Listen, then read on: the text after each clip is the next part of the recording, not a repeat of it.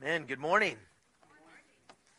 All right. Um, this morning, if you have a Bible, turn with me to the book of Luke, chapter 10. Luke, chapter 10. This morning, as we um, are going through our, our series right now, just Jesus full of grace and truth, I think it's important for us to uh, remember that it's not grace or truth, but it's grace and truth. It, it's God's love, it's God's mercy.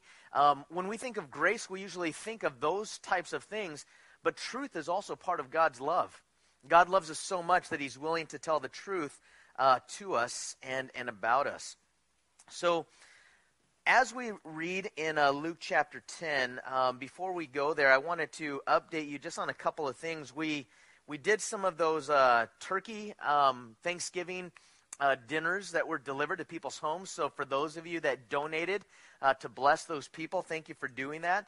And uh, the youth had a great time delivering those things. And um, there are still some more needs um, just last night, my son uh, texted me about one of the needs for a friend of his. So, um, as Christmas is coming up, and uh, we we look for the ability to bless others. Let's see if this slide comes up. There we go. Um, you know, we have Thanksgiving week. And uh, sometimes it's all about the, the shopping and, you know, Black Friday and getting things done. And I just think it's important for us just to pause and to thank God, but also to look at ways that we can be a blessing to other people, uh, to look for ways that we could help others. And so I want to encourage you to continue to, to do that and, and set your heart during not only this month, but as we go forward, just to focus on Jesus, to focus on not only what he's done for us, but how we could be a blessing to others. And I know that when holidays come up, sometimes, um, sometimes that's a hard time. I know that depression can hit for some people, and, and sometimes when there's family difficulties, that that becomes a, a hard time.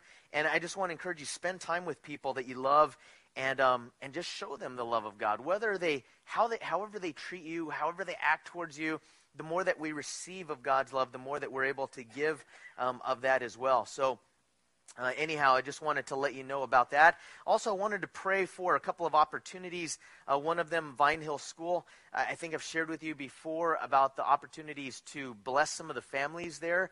Uh, the principal that we're trying to build relationships with has said um, uh, that one of the needs is for some of the families there for some Christmas uh, dinner and some support. So we want to come alongside of them as well.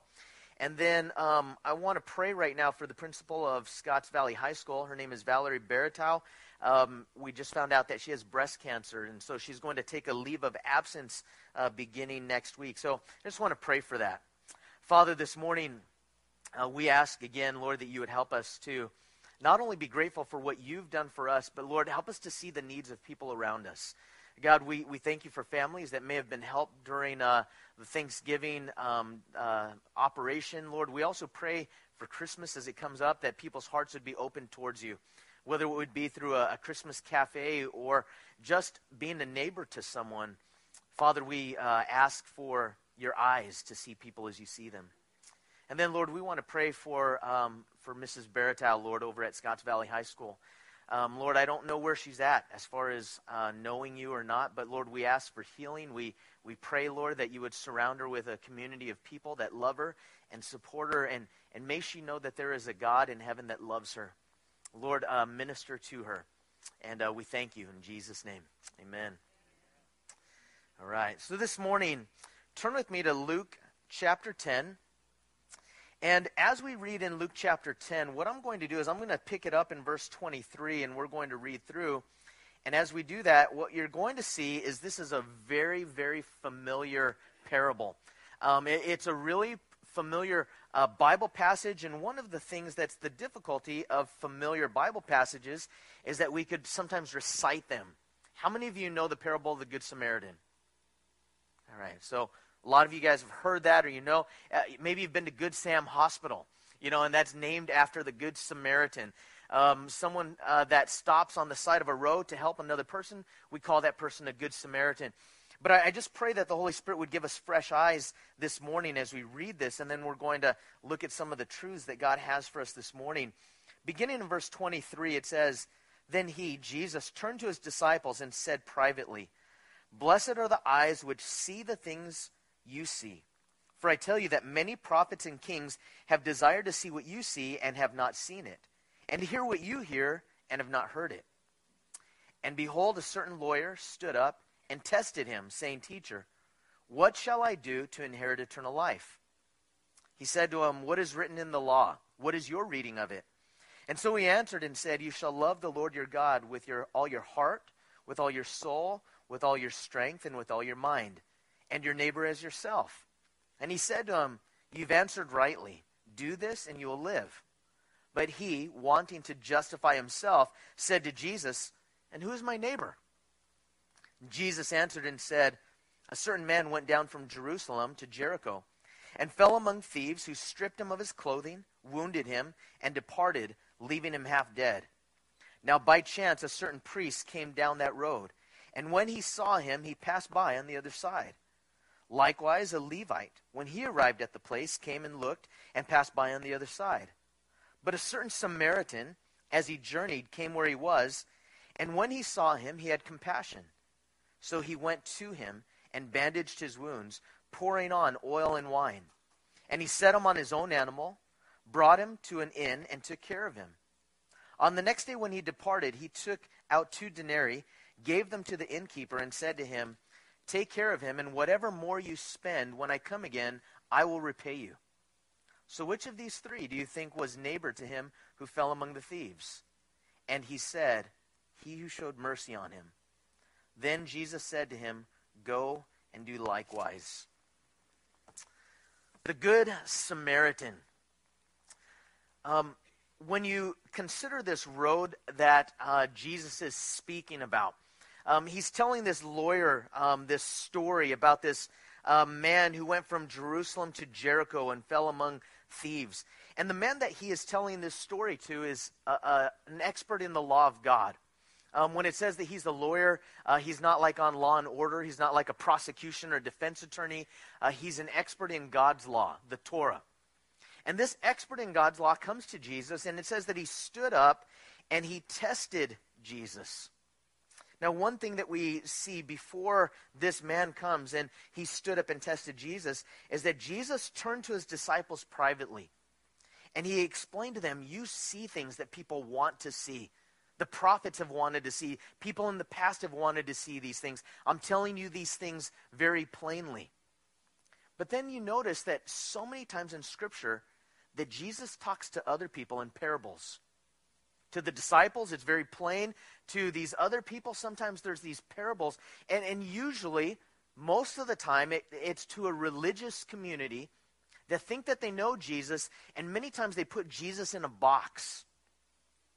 It says that the lawyer, uh, this uh, expert in the law of God, it says that he stood up and he tested Jesus.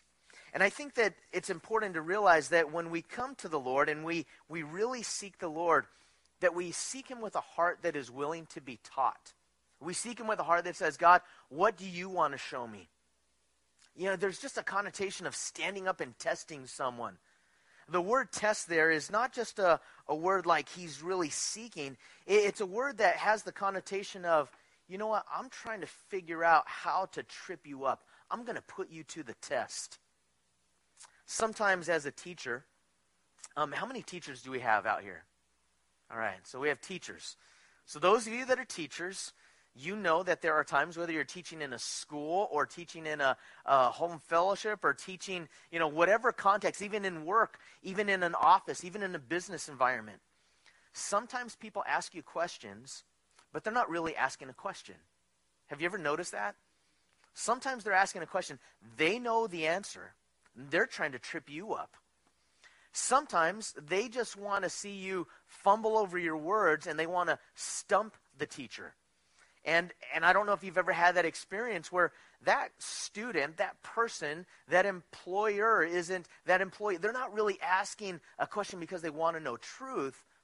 They're trying to, to trap, they're trying to, to catch you, they're trying to, to show you that you might not really know what you're talking about. I'll tell you, as a teacher, your pride, at least my pride, I'll speak for myself, I don't know about you, but my pride when I had students, I was teaching in a public school, when those students would try to trip me up and to test me like that, it, they would just be like, my, my blood would rush to my face a little bit, and I'd calm down. If I knew that they were really asking a question, I loved it. Love answering questions. I love students that are looking for knowledge. Students that are just trying to trip me up, not, not so much. But Jesus is more gracious than I am. Uh, in fact, he, he's more gracious than any of us are. And so, this attorney, this uh, lawyer, uh, expert in the law of God, that stood up to test Jesus, um, I think it's important that we realize that there are times in Scripture, one time in particular, where God says, Put me to the test. So you read this and you go, Well, doesn't God say to put him to the test? Let me read this to you out of Malachi chapter 3. Scripture says this Bring the whole tithe into the storehouse so that there may be food in my house. This is God speaking. He says, And test me now in this, says the Lord of hosts. If I will not open for you the windows of heaven and pour out for you a blessing until it overflows. This is so important that we see this scripture in context. In the context, God speaking to people through the prophet Malachi is challenging them because they haven't been obedient to him. They've been uh, divorcing left and right. They haven't been giving. They haven't been generous. They haven't been obeying God's commandments.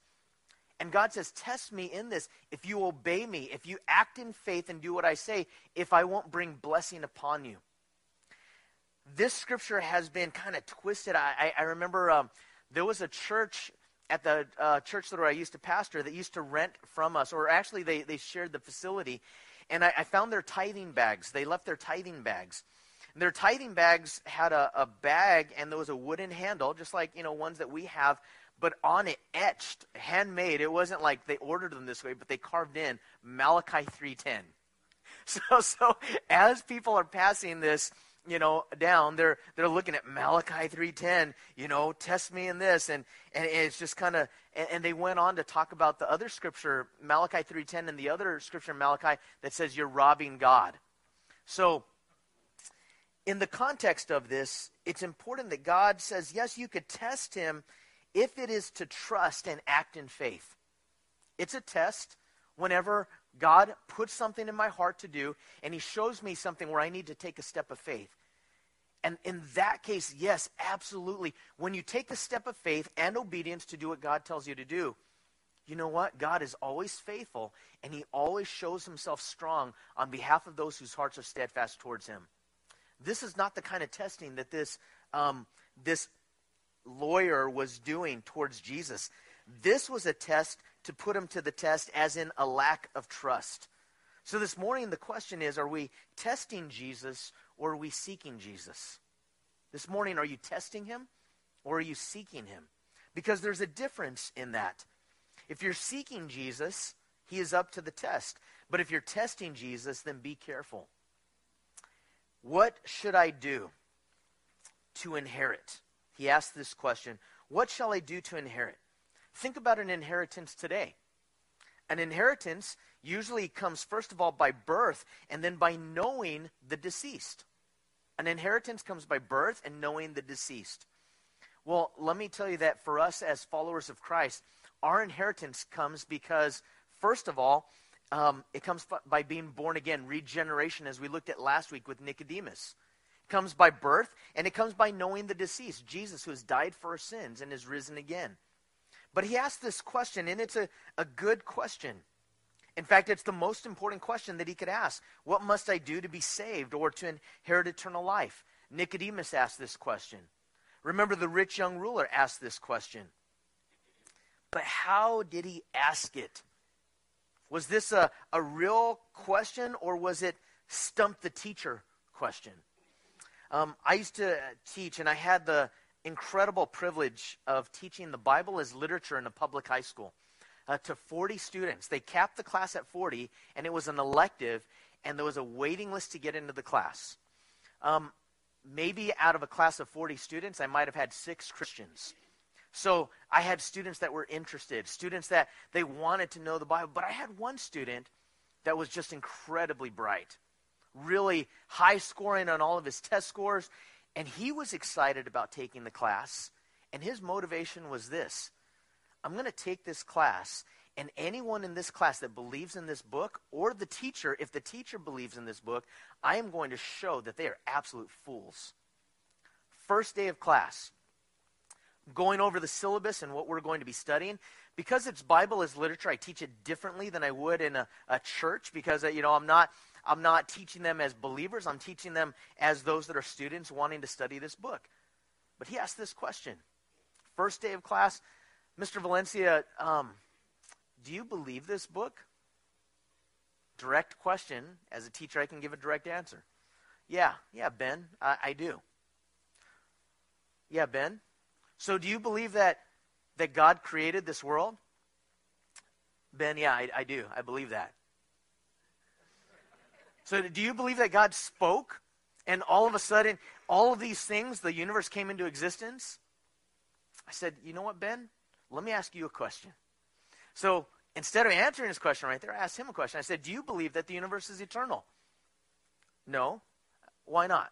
Well, second law of thermodynamics says that, you know, in the law of entropy that, you know, things are breaking down and there was a beginning and the energy is dissipating. And so he knows all these things and he's telling me these things. I'm like, hey, that's, that's really good. And I said, so do you believe that an explosion caused this? Well, yeah, there was some big bang. There was some like cosmic ooze and these things, you know, came into being. I said, so Ben, if you were to find a ball at the beach, a perfectly formed sphere, and you, you picked up that ball, would you think that that ball was just formed? Well, no, it was probably it was probably you know some ball that a person left there. I said, what if the ball was larger? Like, what if it were the ball's thousands of miles in diameter, and it spins really, really fast, and there's little creatures that live on the ball, and they don't go flying off of the ball. And then there's a bigger ball that brings heat. And if that little ball was just a, a, a percentage closer, it would burn up. And if it was a, a percentage farther, it would freeze. Or, or Ben, what about a, a, small little tiny ball, you know, that has aqueous fluid in it with rods and cones that take light images and, and turn them into, into something that we call sight? I said, do you believe that that could just happen because of an explosion? And he was just looking at me, and I said, Ben, you got a lot of faith. And from there, I just went on to go through the syllabus. And every day, Ben had a stump the teacher question. And you know what? The, the debate would go outside of the classroom. I, I loved it because it went to the break time, it went to lunch, and the Christians that were in the class were engaging other students. But a lot of the students were sincere, but, but Ben wasn't. I don't know what's happened to Ben. I don't know where he is today, but I have prayed for Ben, and other people have had discussions with him. But I, I look at Jesus, and what Jesus does is he goes to the heart of the question. He asks this lawyer, What is written in the law? What is your reading of it? Uh, isn't it funny sometimes how Jesus answers questions with questions? Now, it's funny for me because I'm not the guy there. I hate when people do that to me. I hate when someone, you know, I ask them a question and then they answer me with a question. And I'm like, I didn't ask for a question, I asked for an answer. But I, I notice that there are times when I do that as a parent. you know, sometimes my kids will, will say things like, Dad, why can't I go out and do whatever it is? And I say, I don't know. You tell me. Why do you think I'm saying no? and, oh, and then they get mad and they walk away. You know, but Jesus is asking this question. And remember, whenever Jesus traps someone, whenever he gives a question, he's doing it because he loves them. See, I'm an unrighteous person, and I'm asking questions because I'm angry at times, wanting to stump them. Now, I believe me, I want Ben to know the truth, but there are times that I could just say something. But Jesus is saying this because he wants to get to the heart of the matter. And I think that sometimes when when we feel like, Jesus, you're not answering my question. I'm praying, I'm having my devotions, I'm reading the Bible because I want an answer to this question. I think that there are times when Jesus says, you know what? I want to talk to you about something else. So you keep on asking about what my will is as far as who you should marry, if this is the right person. But I have this blatant thing in your life that is wrong right now, and I need to show you your heart. God, what, what about next year? Where am I going to move next year? What am I going to do next year? And, and sometimes Jesus is saying, Well, you're just a jerk to your family. And I just want to tell you that you're being rude to your family. Well, I don't need to know that. What I need to know is next year. And, and, see, Jesus sometimes gets right to the heart of the issue, and he's cutting to the jugular vein. Now, this expert in the law, he, he answers Jesus' question You shall love the Lord your God with your heart, with all, with all your heart, with all your soul, with all your strength, and with all your mind. Um, you shall love your neighbor as yourself. So Jesus said, You have answered rightly. Do this, and you will live. We know this as the Shema. Hear, O Israel. Remember, Shema means hear. It's a Hebrew word that begins the most important prayer in all of Judaism. It's found in Deuteronomy chapter 6 with the command to hear. Hear, O Israel, the Lord our God, the Lord is one. You shall love the Lord your God with all your heart, with all your soul, and with all your might. And these words that I command you today shall be on your heart. You shall teach them diligently to your children. You shall talk of them when you sit in your house, when you walk by the way, when you lie down, when you rise. You shall bind them as a sign on your hand. They shall be as frontlets between your eyes. You shall write them on the doorposts of your house and on your gates. If you go to Israel today, even today, what you'll find is you'll find people walking around with a phylactery. It's a, a headband that has a box, and the box is on their forehead. And in the box is this, the Shema. On their right hand, there, there's a, a scripture, a, a, leather wrapping bound to the right hand. When you go into the hotels, um, when you walk out of the doorway, there's right there on the doorway uh, a little scripture that is rolled up in this little encasing that shows that we're obeying the Lord. We're putting God's command on our frontlets of our forehead and on the doorposts. Do you think that this man knew this? Do you think he already understood the answer to the question? Absolutely. He understood the law. And Jesus says to him, Hey, you've answered rightly. In Leviticus, the second part of it, Leviticus chapter 9, it says, You shall not hate your brother in your heart, but you shall reason frankly with your neighbor, lest you incur sin because of him. You shall not take vengeance or bear a grudge against the sons, listen to this, the sons of your own people, but you shall love your neighbor as yourself. I am the Lord. So in the book of Leviticus, as this is written, they understood this. Your neighbor is those that are your own people. The Jews understood that, that my neighbor, they're, they're from us. They're my fellow Jews. They thought about their own. And, and we're the same way as Americans at times. Um, I remember a Bugs Bunny cartoon. This is just kind of funny growing up. Do you guys remember the Bugs Bunny cartoon? This random guy would walk around and say, Hey, can you, can you, you have some spare change to help a fellow American that's down on his luck? Do you guys remember that one? if you remember that one, it's just like there's always this American, hey, can you help a fellow American that's down on his luck?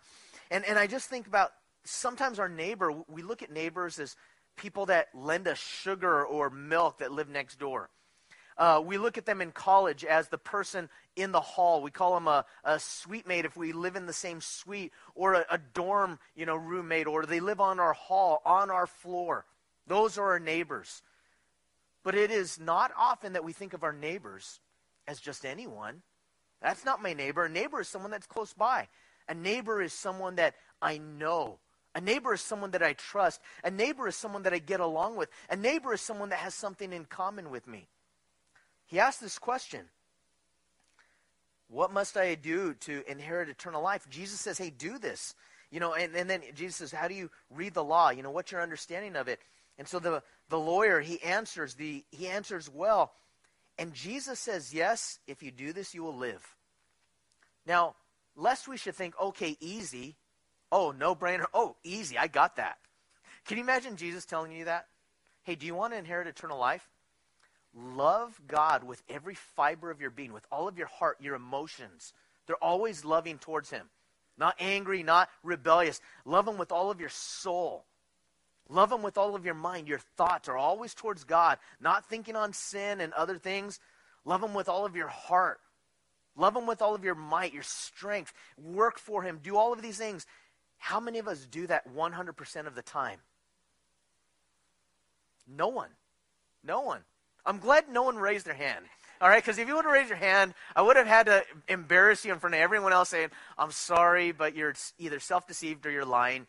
Um, but what about the second part? Love your neighbor as yourself. There's an assumption uh, built into this that he already loves himself, that we already love ourselves. As I've said before, you know, when it's lunchtime, what do we think of? Me. I'm hungry. I want something to eat. And we start to think of what we want to eat. If there's a picture that is taken of a group, you know, click, okay, I just posted on Facebook, and uh, immediately everyone's looking, where's my picture? Where's my face? And it's a good picture if you're looking good, and everyone else might look bad, but it doesn't matter. That's a good picture, all right? And if you look bad, then and everyone else looks good, it's a bad picture. We automatically we think of ourselves, and even when we are sometimes depressed and throwing a pity party, we're still thinking about self. We're still consumed with, with self instead of thinking about others. Jesus is not saying not to love yourself. He's just saying this love your neighbor as yourself. Love your He's not saying don't love yourself. He's just saying love your neighbor the way that you think as much as you think about you, think about other people. The way that you want your life to be good, you want to feed yourself, you want to clothe yourself. I mean, how many of you think about clothing? You, you wake up and you're like, I have nothing to wear. This giant closet, I have nothing to wear today. And, and we think about ourselves. Well, Jesus is saying, think about other people the way that you think about you. And now, if you do this, if you are perfect in these things, you'll live. Now, in verse 29, the attorney, the, I mean, the lawyer, it says, But he, wanting to justify himself, said to Jesus, And who is my neighbor? Notice that we have the motive in him asking. He wants to justify himself. How many times do we try to justify our actions? When, when there's something that God wants us to do, or when it comes to justifying sin, and we, we justify it with the but. Okay, love your neighbor as yourself. You know what? but this guy, but this girl, but she does this, but he does that. Um, we we justify ourselves sometimes, and in doing that, this lawyer wants to say, "But who is my neighbor?" All right, in a sense, Jesus, you're having this really, really high standard, but who is my neighbor? I think of Peter. Remember when Peter asked Jesus, "How many times should I forgive?" You know, someone that sins against me up to seven times thinking that he's super spiritual by asking in that way. And Jesus says, no, up to 70 times 7. And I, I find that Jesus' answers are always deeper and more committed and more faithful than my answers. Because so many times, it's almost like I want, to, I want Jesus to grade on the curve. Jesus, uh, show me that I am good based on how I am according to the 50 percentile or according to how these other people are doing. So, who's my neighbor? And in seeking this justification, I love the fact that Jesus answers him with this long answer. I think he's trying to engage him. He's not just rebuking him, he's not blowing him out of the water. Jesus answered and said in verse 30 A certain man went down from Jerusalem to Jericho and fell among thieves, who stripped him of his clothing, wounded him, and departed, leaving him half dead. Now, Jesus says, this man goes from Jerusalem to Jericho. Uh, Jerusalem is about 3,000 feet in elevation. Jericho is at about 1,000 feet in elevation. There are 17 miles of winding road that go against a desert foothill on the way from Jerusalem to Jericho. Dangerous, narrow passes. Even today, there's a road that goes from Jerusalem to Jericho. And if you're on a tour bus, you're afraid because you could see over the edge and it's very narrow. This is a road that during the time of Christ, and after that, it was called the, the road of blood or the way of blood. Not only because of accidents, but because on a narrow place like this, when you come around a corner and there's no one else there and you're out of sight, robbers would stay by the side of the road. And if you're traveling, you're in danger.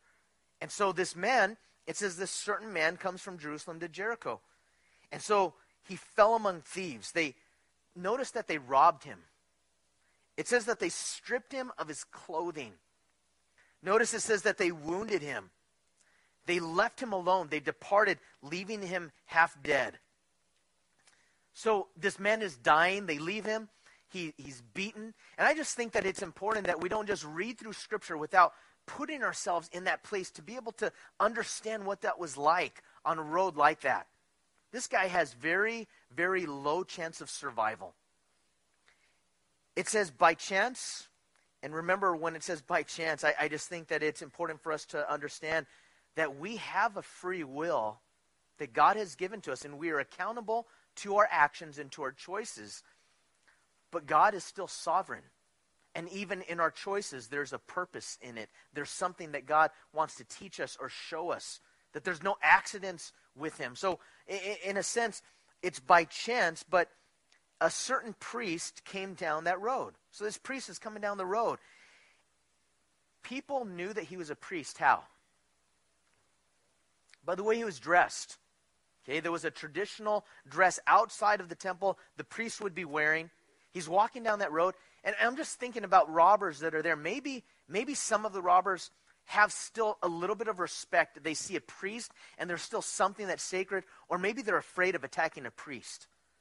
Or maybe they're just thinking a priest probably doesn't have anything. It's not very well, there's nothing to rob from him. But this priest comes walking by, and it says, when he saw him, he passed by on the other side. Here's a priest, religious man, a, a man that is to, we call him a, ma- a man of the cloth today. Someone that's to represent God, a minister, someone that is to be in the service of God. He sees this man, and, and just this, I just think of it as a clump of beaten flesh. If this man is beaten and he's wounded and he's, he's half dead, you know, I don't know if any of you have ever come across an accident scene, but I have. There have been several times that I've stopped. Um, a couple of times I've been the first responder. And, and as a first responder, I mean, you're looking at first aid, you're thinking about. I remember my, my sister and I were driving on uh, the 10 freeway on the way up Kellogg Hill by Cal Poly Pomona.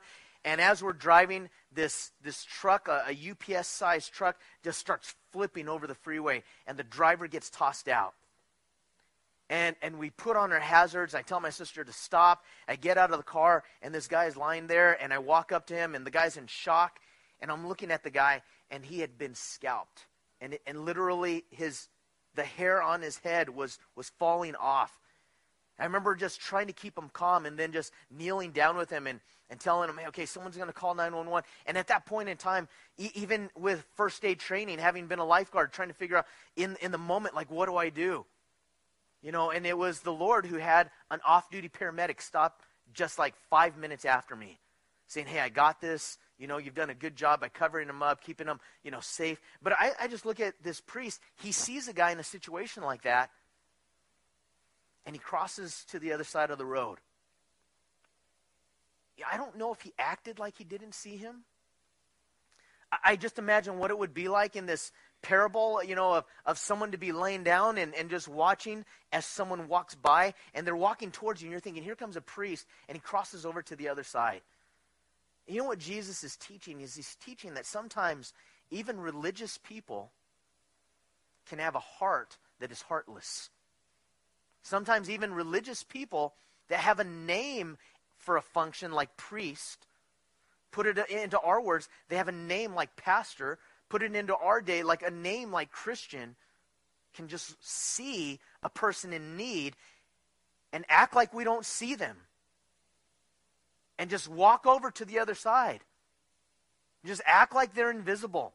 We don't see the need. We don't we didn't we didn't watch that commercial. We didn't see the news. We didn't see the person on the corner. We didn't see our neighbor. We didn't see our friend. We didn't see our roommate. We didn't see our brother. We didn't see our and sometimes we could just we could just pass by on the other side. It says likewise in verse 32, a Levite. So the Levites were like the assistants to the priest. All priests were, were, were from the tribe of Aaron, but these Levites were from, um, they were, uh, the priests were from the line of Aaron, but Levites were a larger group, and they were to assist the priests. When a Levite arrived at the place, he came and he looked. So notice he came, he looked. There's something um, specific. It doesn't. It says for the the priest, he saw him. He might have been walking and, and randomly saw, but this guy, it says he came and he looked. It, it has this notion that he, what is is that guy dead? Who is that? He, he looks, and he sees him, and he passed by on the other side. Again, he didn't just happen to walk by, and see the man on the ground, but he came and he looked, and then he passed by on the other side. In verse 33, but a certain Samaritan, as he journeyed, came where he was, and when he saw him, just like the other men saw him, it says he had compassion. See, the difference in this Samaritan between him and the Levite and the priest was that he felt compassion on the man that was there on the side of the road. Now, remember this as we studied John chapter 4 a couple of weeks ago, the woman at the well. Remember that the Jews had no dealings with the Samaritans. The Samaritans came from the northern 10 tribes of Israel that forsook God, built their own temple, um, started worshiping in their own way, committed blasphemy, idolatry. Um, the Assyrians came from the north, wiped them out, assimilated to them, and, and now they're half breeds, and, and the Jews had no dealings with the Samaritans. There was a racial and a religious tension. Does that sound familiar? Does that just sound like turn on any channel of the news today and you see that happening? The racial and religious tension? You see Shiites and Sunnis fighting and killing each other. You see Muslims that are killing other Muslims. You see Muslims that are killing Christians. You see these things happen across nationalities. You see these things happen in different nations. And this is not a story that Jesus is telling that is not relevant to where we are today in 2015 when you consider this is what we're facing. This is real social, cultural issues in our world today. It's not way out there, it's right in front of us, it's all around us. And it says here that this Samaritan had compassion. So what did he do in verse 34? He went to him. He went to him. He looked, he saw him, but then he went to him. There's a, um, an intentional effort to go to him. And then what did he do? He bandaged his wounds. I don't think that he had a first aid kit with him. So, in order to bandage his wounds, he's having to tear probably pieces of his own garment off. Um, my son Josiah, he, he went mountain biking the other day um, with a, a friend, just the day, yesterday? Yeah, yesterday and uh, they wiped out. And both of them wiped out. And both of them, their knees were bloody, and uh, they're looking around for something. There was nothing. My, my son had a backpack, he had a towel, and he's just ripping pieces, strips of the cloth, and wrapping them around his leg to stop the bleeding. He came home, and I'm looking at, you know, blood dripping down his leg and like this, this ugly bandage that's all dirty, and he's like smiling because he had such a good time. But uh, I was just looking at that, going, hey, that, that just reminded me. The Good Samaritan, you know, he he had to rip, he had to tear something of his own in order to bandage this man up. Then he poured oil and wine, very expensive. Uh, oil and wine, wine being an antiseptic, oil being something that would soothe. And then he set him on his own animal. He picks this guy up. He puts him on his own animal. And I just imagine him as he's walking. He's having to hold this guy steady so that this man doesn't fall off. And he brought him to an inn. And he took care of him. And the next day, verse 35, the next day, what does that mean? It means he stayed the night. It's one thing like, hey, I, I helped a guy for a little bit, for five minutes on the freeway. The paramedic came. He's like, hey, it's okay. I, I was able to drive away. This, this guy, he bandages his wounds, pours oil and wine. He brings him to an inn. He pays for him to stay there, and he stays the night with him, probably changing the bandages, probably giving him something to eat, probably giving him something to drink. And the next day he departed, and he took out two denarii, which is a day's wages. Two days' wages, and he gave them to the innkeeper. And he said to him, Take care of him. Whatever more you spend, when I come again, I will repay you. Hey, you know what? Admit him to the hospital. I got it. I got, here's my visa. And whatever it takes to bandage him, to keep him safe, you know, just charge it to this. He says in verse 36, Jesus explaining this to this lawyer, which of these three do you think was neighbor to him who fell among the thieves? What do you think? What do you think, lawyer? What do you think, expert in the law? Which one of these was a neighbor to him who fell among thieves? Again, we look at the Samaritan who not only stopped but had compassion on him. And, and you know what this is showing us? This is showing us that this Samaritan is reflecting the heart of Jesus. This is what it looks like to love our neighbor as ourselves. Now, when you consider what Jesus has done for us, he left heaven to come to earth. He came to a hostile community of people that rejected him. He was beaten, he was stripped. We realize that uh, the oil and the wine is representative of the Holy Spirit whom he poured out upon us. Jesus clothes us, he bandages us. It says that um, this man set this, uh, this wounded man on his own animal. Jesus bears our burdens. He takes care of us. Uh, he brings them to the end. Jesus pays for us. He paid for our sins. He says, When I return, I will repay. Jesus will return. He will repay. Now, there's a theological truth to this parable. It teaches us what Jesus is like. In fact, if you study just uh, in, in another chapter, that they went through a Samaritan city, and the Samaritan city rejected Jesus and his disciples. And James and John, who are apostles, asked Jesus a question Jesus, do you want us to call fire down from heaven? Do you want us to torch these guys? Like, give us the power to do that, and we'll do it. We'll, we'll just, we'll just bring fire from heaven if you would just allow us to do that. And Jesus doesn't do that. He calls them, you know, these sons of thunder. He doesn't, he doesn't operate in the same way that we operate. Now, important for us to understand. Let us let's put it this way. Just I'm going to give it a modern context to it, and I pray that that in that modern context it doesn't detract and become too much of a tangent, but helps us to understand this heart behind it. You know, I, just think about this. Imagine imagine that there's an American and this American is a correspondent. He's a he's a you know a, a journalist writing about what is happening in Syria.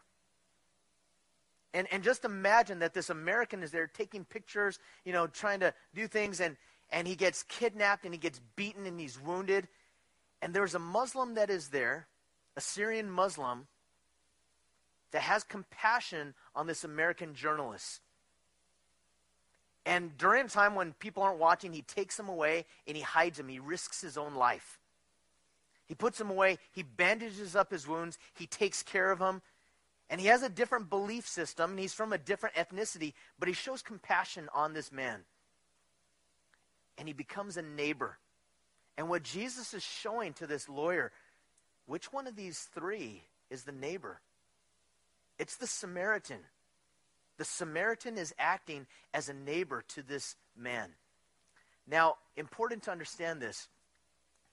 We are not justified and saved because of good works and social action. That does not save us. Jesus died on the cross for a reason because we can't pay for our own sins. We are not perfect. But it also does not excuse us from having compassion and doing what Jesus has called us to do. Because in Matthew chapter 25, one of the signs of a true believer, one of the things that identifies someone that calls Jesus Lord as a real conversion, a regenerated heart, is Jesus says this, you know, on that last day, I'm going to separate the sheep from the goats. And on one side, there's going to be sheep, on another side, there's going to be goats.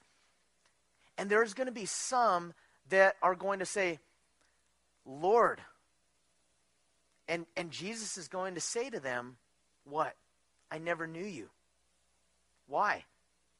Because I was naked and you didn't clothe me. I was hungry and you didn't feed me. I was in prison. You didn't come to visit me. In other words, we're not saved by that. That doesn't justify us, but it's an evidence of faith in my heart that there's a true regenerated heart that the Holy Spirit is working. So I have compassion for people. I think that we run the danger as evangelical Christians or as, as Bible believing Christians to say, well, I'm saved not by good works, I'm saved by what Jesus has done for me. And therefore, optional is compassion. Therefore, optional is social justice, optional is helping the poor. Those are optionals, but I'm going to heaven based on this. And I would, I, I would just say, we run a danger of being like this lawyer. Now, was this lawyer saved? I don't know. I, I, I can't answer that because Scripture doesn't say. Did he come to faith? I, I don't know that. But what I do know is this is that Jesus is getting to the heart of the matter. And again, very important that we don't we don't go either or on these things. See, there are some churches that are incredibly, incredibly doing the good work of social justice. They are freeing slaves, they are feeding the poor. They're looking for ways to, to make inroads into a community. And, and some of them, sad, is that they look at the Bible as optional. They look at the Bible as like, well, yeah, there's some good things. I like these things, but I don't like some of these words. I don't like some of the truth about Jesus and some of the things he said or, or some of the, the ways that God wants us to live. We just want to live our lives how we want to live, and we will be the ones to define what love is and what that looks like. Then you have other churches that say, hey, we're all about the Word of God.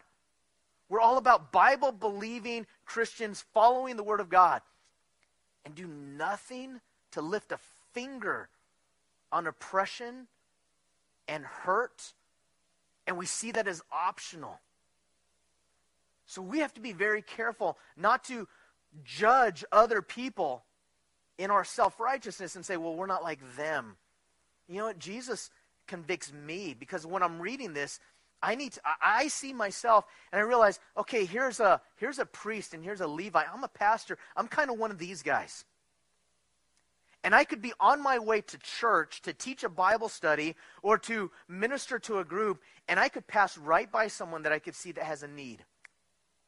I could be so busy with my own life that I don't see the people around me that are hurting.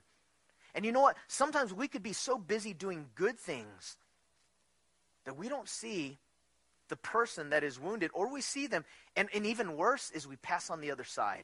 We act like we don't see them. We act like they're not there. And there's a lot of different type of disenfranchised hurt people in this world. There are people that that have been abused by their spouses. There's a whole foster care system for children that have been abandoned that we can partner with and we could come alongside of and we could help. There are people that are addicted to drugs and alcohol, and there are, are ministries that specifically minister to them, and we could come alongside of them there are ministries that feed the homeless, and, and it is not an excuse to say, well, they're doing that. They got it covered. My ministry is a, a, a different ministry. Now, again, I'm not saying that you're all to quit your jobs and, and to do, you know, any of these things full time. But I'll tell you, one of the things that we could do is we could ask Jesus to give us his heart. We could ask Jesus to help us to become more like him. See, Jesus saw us and he approached us. He healed our wounds. He got dirty for us. He pours out his spirit. He pours out the oil and the wine. Antiseptic is cleansing. The, the oil is, is soothing.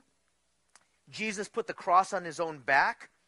There was no room for Jesus at the inn, but he goes to prepare a place for us. He doesn't leave us, he doesn't forsake us. He provides the body of Christ to have fellowship with.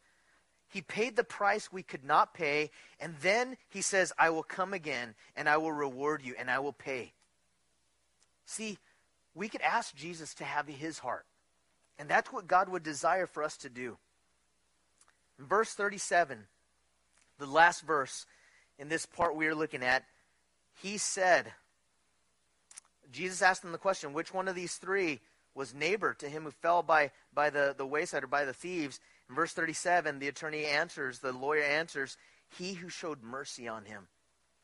Jesus said to him, Go and do likewise. Whatever you see Jesus do, follow that example. You know, there's a lot of things right now that there are debates about. There are things that are going on in our nation and around the world. And, and I, I want to look past Democrats and Republicans.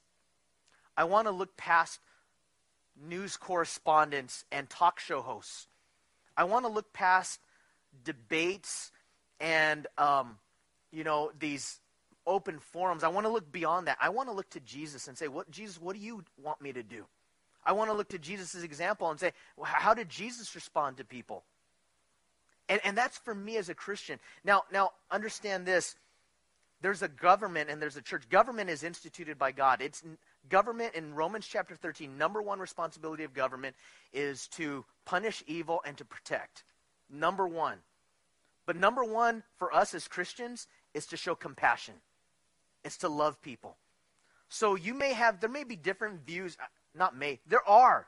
There are a lot of polarizing views sitting right here the people next to you, behind you, polarizing views at how we see, like the Syrian refugees, polarizing views about how, how we see, you know, Islam in, in the United States, how we should respond. There's polarizing views, but our view should be what is Jesus' view? Jesus full of what? Grace and truth. Don't compromise truth. When you serve someone, when you love someone, don't just serve them and love them without telling them the way, the truth, and the life is through Jesus. Don't serve someone and love someone without somehow letting them know why you're doing it and the motivation when that comes up. Hey, the reason why I'm doing this, I just want you to know that God loves you, that Jesus loves you, that God sent his son to die for your sins. And if you don't believe that, that's fine. I will still love you. If you don't believe that, that's fine. I'm still going to give you some food. I'm still going to help you. Now, what about getting ripped off? What if you get ripped off? Hey, you're helping someone and you don't know if this person is just duping you and you're going to made you're going to be made to look like a fool. And you give someone food, but he has enough money, she has enough money to pay for food.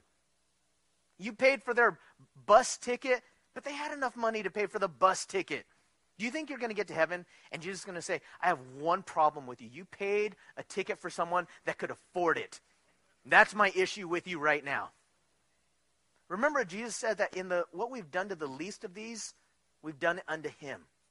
A cup of cold water in a di- disciple's name will receive a disciple's reward. So, do we need to be wise? Yes. I, I'm, I'm for helping organizations and helping people individually, not just giving cash out indiscriminately. I don't want to fund someone's irresponsibility. I don't want to fund someone's habit. I don't know that. But I will point them towards people that, that do that, and I might buy them a meal or, or I might get to know them individually. And if the Lord leads you to risk, then risk. See, some of the things that we do as Christians, sometimes we say, well, we shouldn't reach out to that person because we're going to risk not only being made a fool of, but man, if the Lord tells you to risk, then risk. One of the greatest dangers, I remember K.P. Yohannan said, one of the dangers, biggest dangers to depleting the mission field is well intentioned Christian parents that are too afraid of their kids, even adult kids, going out and risking and going to places that, well, something might happen to you over there. You're moving to where? The inner city? No, don't move there. Live in a suburb and then just give money to the inner city. But what if Jesus is telling you, move to the inner city? Oh, you know what? I'm not going to move to that country because it could be dangerous over there. What if Jesus is telling you to go ahead and go to that country? And who am I to say, don't do that?